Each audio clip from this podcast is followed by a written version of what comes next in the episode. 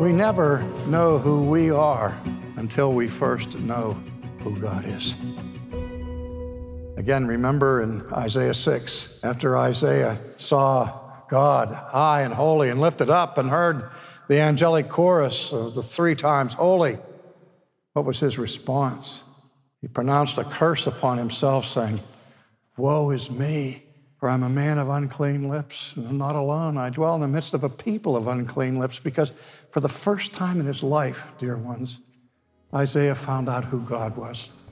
And at the same time, for the first time in his life, he found out who Isaiah was. That was Dr. R.C. Sproul.